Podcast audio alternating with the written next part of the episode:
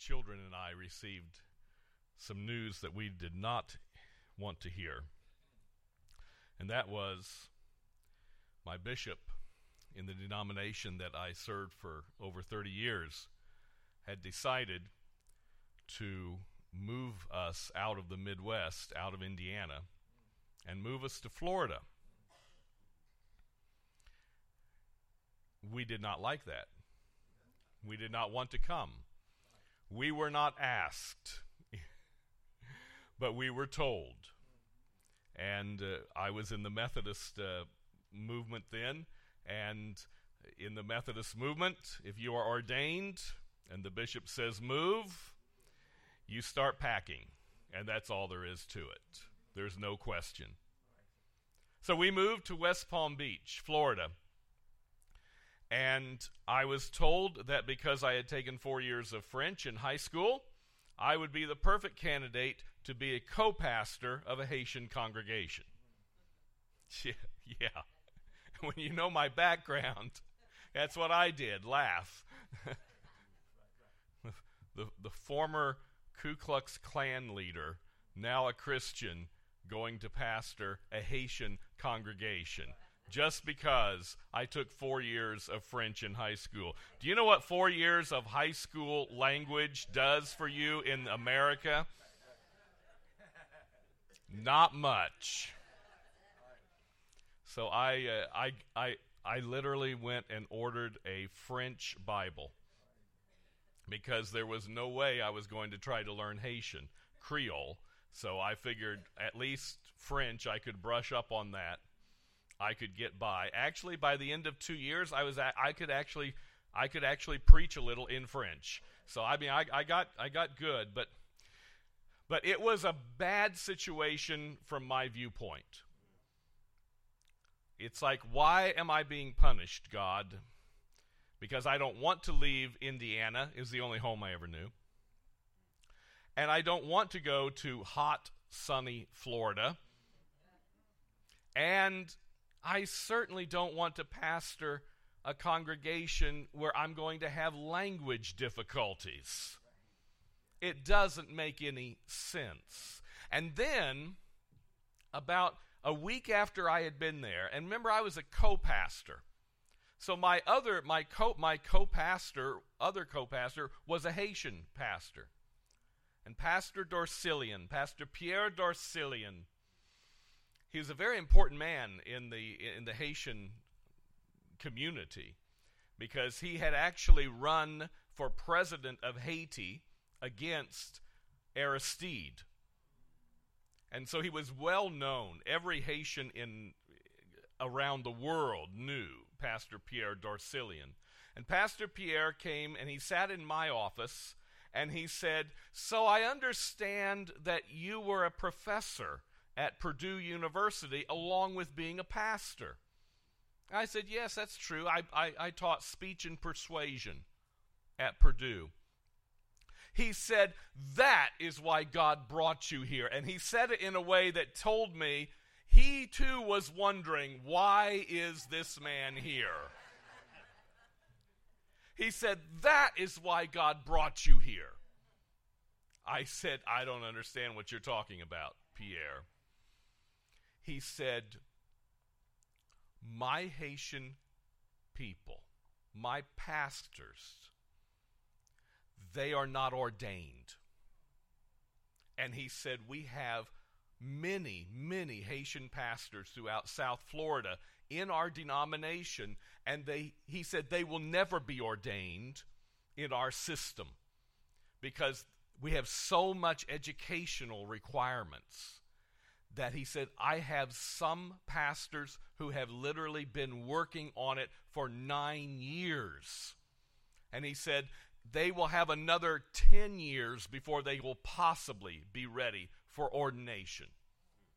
He said, "You are a professor. You can figure this out and help us." I said, "What, they need to learn public speaking?" I, that's what I taught.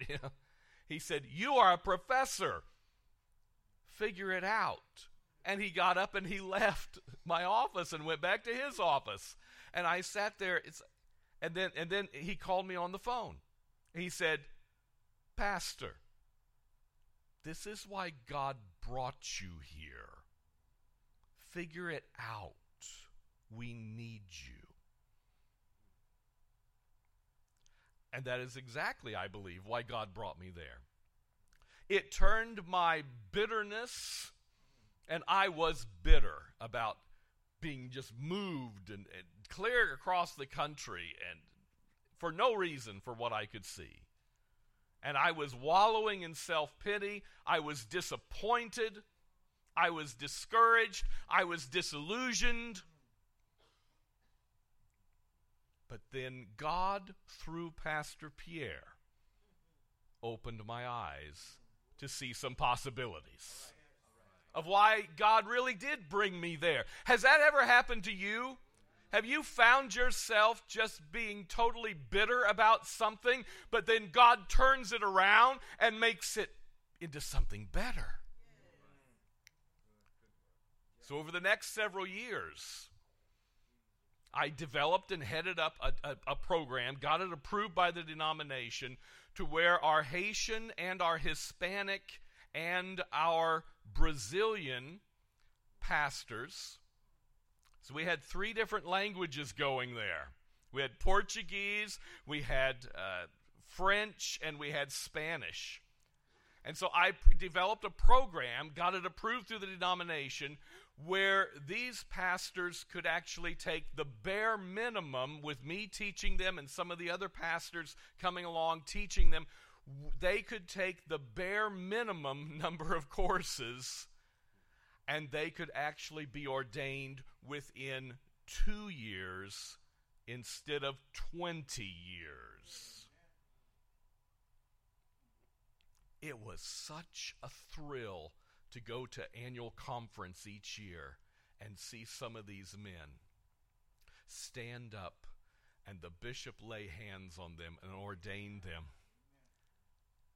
knowing that that would never have happened if Pastor Pierre hadn't come and said, "You, this, you, this is the reason you are here." From bitter to better. One of the toughest emotions we face is disappointment, disillusionment. What do you do when life goes sour on you? Oh, I know, I know. We, we've all heard that expression, haven't we? Well, when life hands you a bunch of lemons, just make lemonade. Okay, that's a wonderful cliche. I, I'm, I'm, it's cute, you know? It's probably good advice. It might even cheer someone up when they're feeling sorry for themselves. But you know what? When it's your life that's gone sour, that's a little different, isn't it? Cliches don't quite cut it, do they? It's kind of like the difference between major surgery and minor surgery. Minor surgery is when it's on you. Major surgery is when it's on me, right? Yeah, yeah. So today, I want to look at an Old Testament story I, I think I think you can relate to. I know I can. Yeah. Who hasn't been disappointed at one time or another? Whether it, whether it's a, a kid who didn't get what uh, what she wanted for Christmas, or, or the man who didn't get the promotion, or the wife whose husband walked out on her, or, or Charlie Brown who only got rocks in his trick-or-treat bag at Halloween. We've all faced disappointment. And we will continue to face those disappointments, those times when life goes sour, those times when life just becomes bitter. How can we make them better? The Bible has some principles to teach us. The principles in the Bible are better than the worn-out cliches. So let's let's look at some with that scripture passage that Pastor Joe read for us earlier. The first one is this: understand that good times prepare us for the hard times. Oh, you see, when we're going through the good times, we don't really even think about it, do we? And a lot of times we don't even really think about God because we're enjoying life, things are going well. oh, maybe it might be a, oh, thank you, Jesus, every once in a while. But, but basically, we kind of just go through life because times are good. Things are going well for us. Let's look at this. Exodus chapter fifteen, verse nineteen to twenty-one. When Pharaoh's horses, chariots, and charioteers rushed into the sea, the Lord brought the water crashing down on them. That, that's, that's the Israelites' enemies right there. All right, crashing down on them. But the people of Israel had walked through the middle of the sea on dry ground. Then Miriam, the prophet Aaron's sister, took a tambourine and led all the women as they played their tambourines and danced. And Miriam sang this song, "Sing to the Lord, for he has triumphed gloriously. He has hurled both horse and rider into the sea." That was a glorious deliverance. That was good times for the Israelite people. The Israelite people who had been slaves for hundreds of years, and now they are delivered, and they were miraculously delivered. And there were the enemy coming behind them, and then God moved, and the sea just enveloped the enemy. But the Israelites got to walk across the land on the, on the, on the dry land. That was a glorious moment. One day they're slaves in Egypt. The next day they are delivered by the Almighty God. But now it's time for them to learn that good times prepare them for the hard times. And it's something that we need to remember, that when we're going through the good times, when we are experiencing the favor of God, when we're experiencing the blessings of God, it's there to prepare us, because good times never last, do they? We don't know what's right around the corner. Literally in an instant, our lives can change, and we can be on hard times. You see, you can go to work, and all of a sudden, the boss calls you in, and you go home, and you have no job. Hard times. And you can go to the doctor for your for your annual checkup, and you can go feeling good and strong, and then there's that one test, and the doctor says, "Wait a minute. Hard times." You can be having the greatest day of your life, and the phone rings. Hard times. The good times prepare us for the hard times. It doesn't matter how good your life is going now, and I hope it is going good, but things change, don't they? It may get better, it may get worse. But I guarantee you, nothing stays the same, does it? So how do the good times prepare us for the hard times? It gives us something to remember, something to hold on to. When it seems like God has deserted us, it's helpful to remember the times when he felt particularly close to us. It provides that hope that life will be good once again if we just hold on. I rem- I have remembered and I've recalled and I've gone back in my mind many, many times to Pastor Pierre walking in to my office down in West Palm Beach and him telling me, "This is why you are here. You're here because God brought you here." And what turned out that I thought was a very disappointing time turned into something very, very fruitful for the Lord and for me as well. Because there's no joy that you can experience better than the joy of, of just accomplishment. And knowing that you were used by God to bring about something good to help someone else. That's a wonderful feeling, isn't it? But how many times since then have I had to look back and remind myself that I was going through those hard times, but they became good times. And if God did it once, he can do it again. Whatever you're going through right now, it might be the hard times, but remember the good times that God has given you. Yes, the good times prepare us for the hard times. Here's number two. Accept the hard times as part of God's plan. That is not easy to do, is it? Accept the hard times as part of God's plan. Let's read on in that passage, verse twenty-two and twenty-three. Then Moses led the people of Israel away from uh, the Reed Sea, and they moved out into the desert of Shur. They traveled in this desert. They're in the desert now. They traveled in this desert for three days without finding any water. And when they came to the oasis of Marah, the water was too bitter to drink. Right. So they called the place Marah. Marah means bitter in Hebrew. Yeah. You ever gone three days without water? I haven't. I, I don't think I would want to. Yeah, that's right. That's not going to be good. Yeah, yeah, yeah. Talk about dehydration. That's dehydration.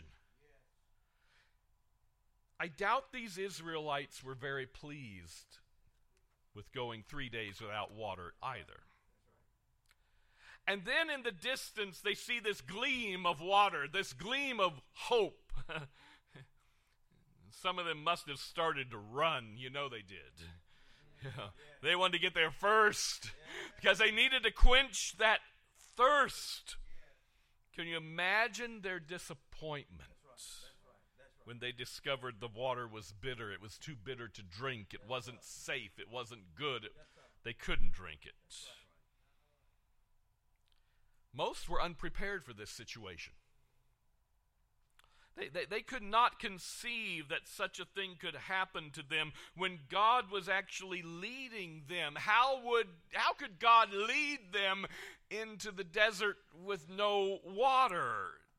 That just didn't make sense. Since, especially after they had seen that wonderful deliverance, that wonderful victory that he had given them. After all, they had found God's favor, so how could this happen now?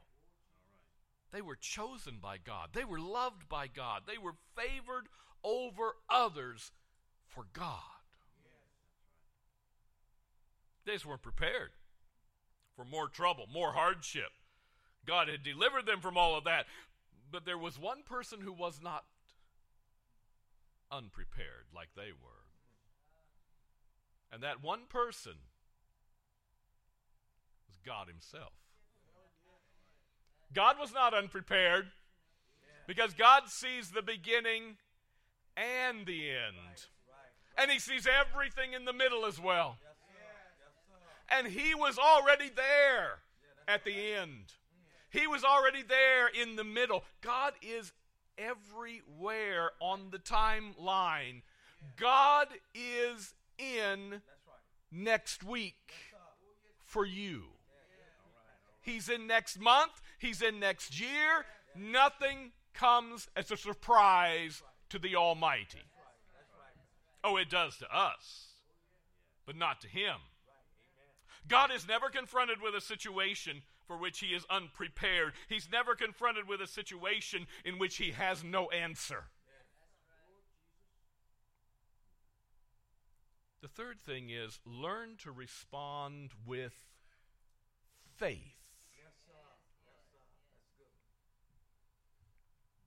James reminds us in James chapter one, dear brothers and sisters, when troubles come your way, consider it an opportunity for great joy. When troubles come your way, consider it an opportunity for great joy. That makes no sense, does it?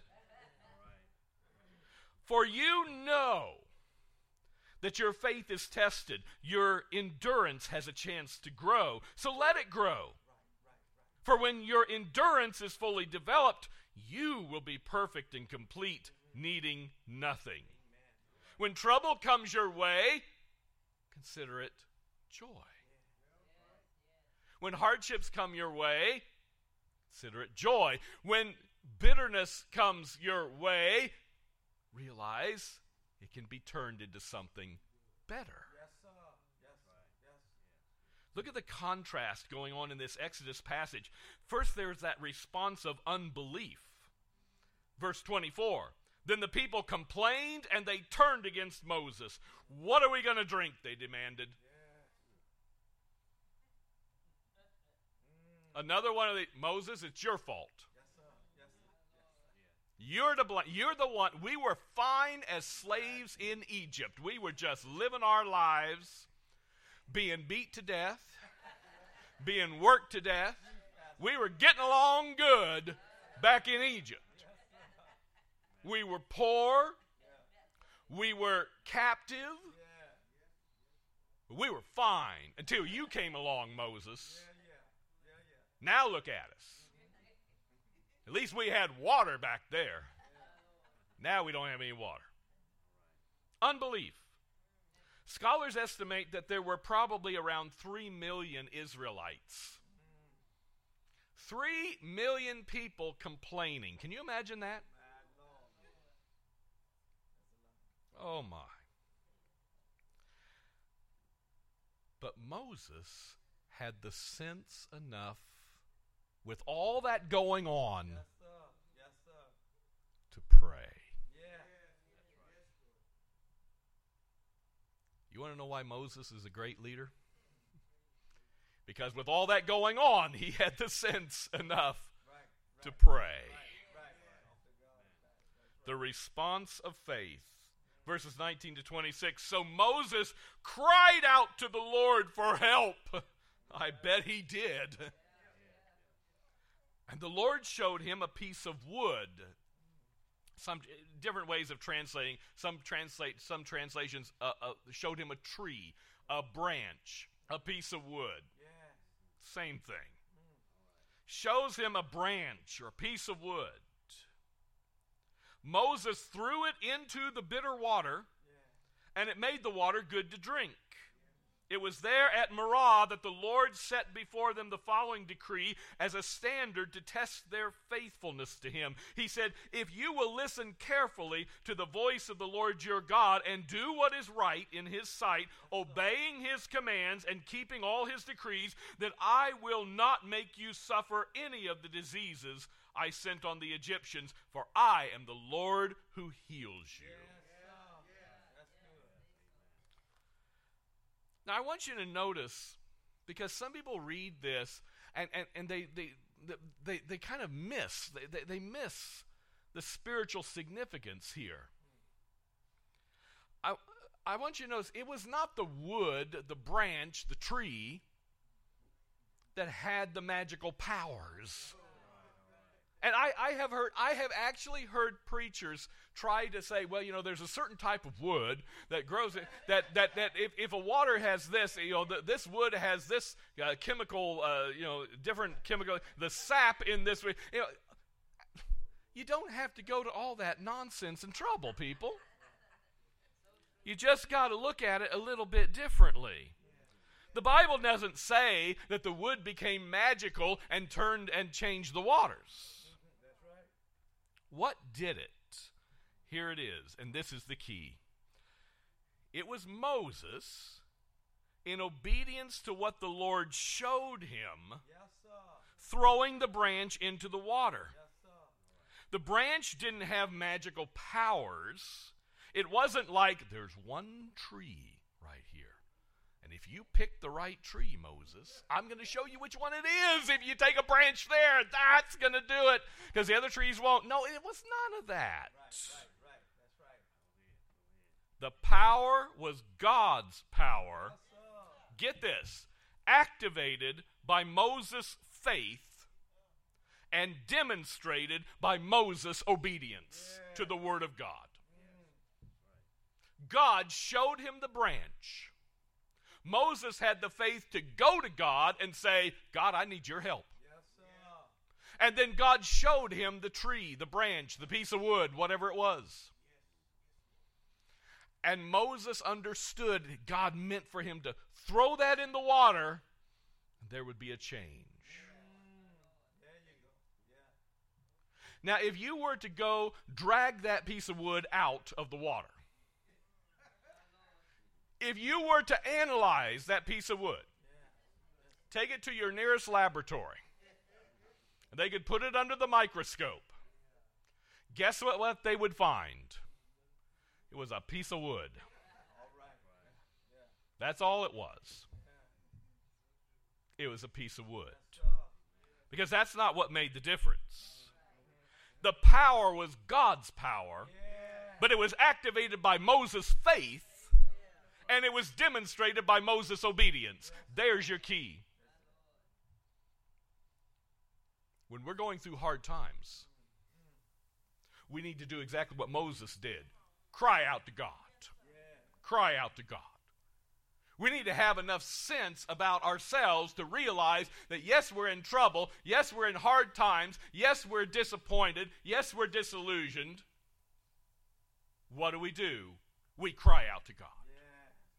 And when we cry out to God, God will bring us the solution because he already knows the answer. And he'll show it to us. And then we, in faith and obedience, we do what God's word says. And God will turn that bitterness into betterness. God does it, not us.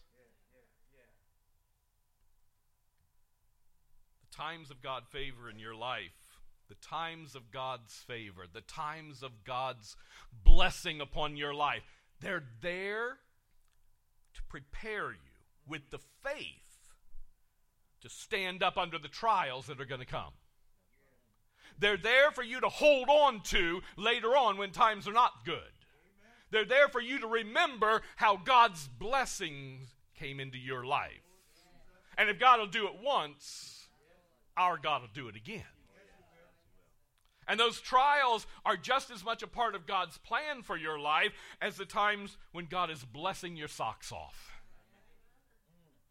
And finally, when, when the troubled times come, we get to choose our reaction. We can grumble and we can complain just like the Israelites did. We can convince ourselves that God doesn't even care for us anymore. And we have the choice and the free will. We can do that if we want to.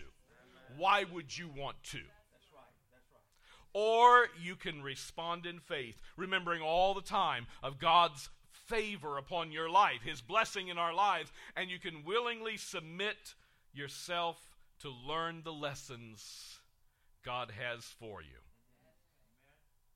Man's disappointments are merely God's appointments. God can turn your bitter times into better times. But we've got to look to him. Bless you.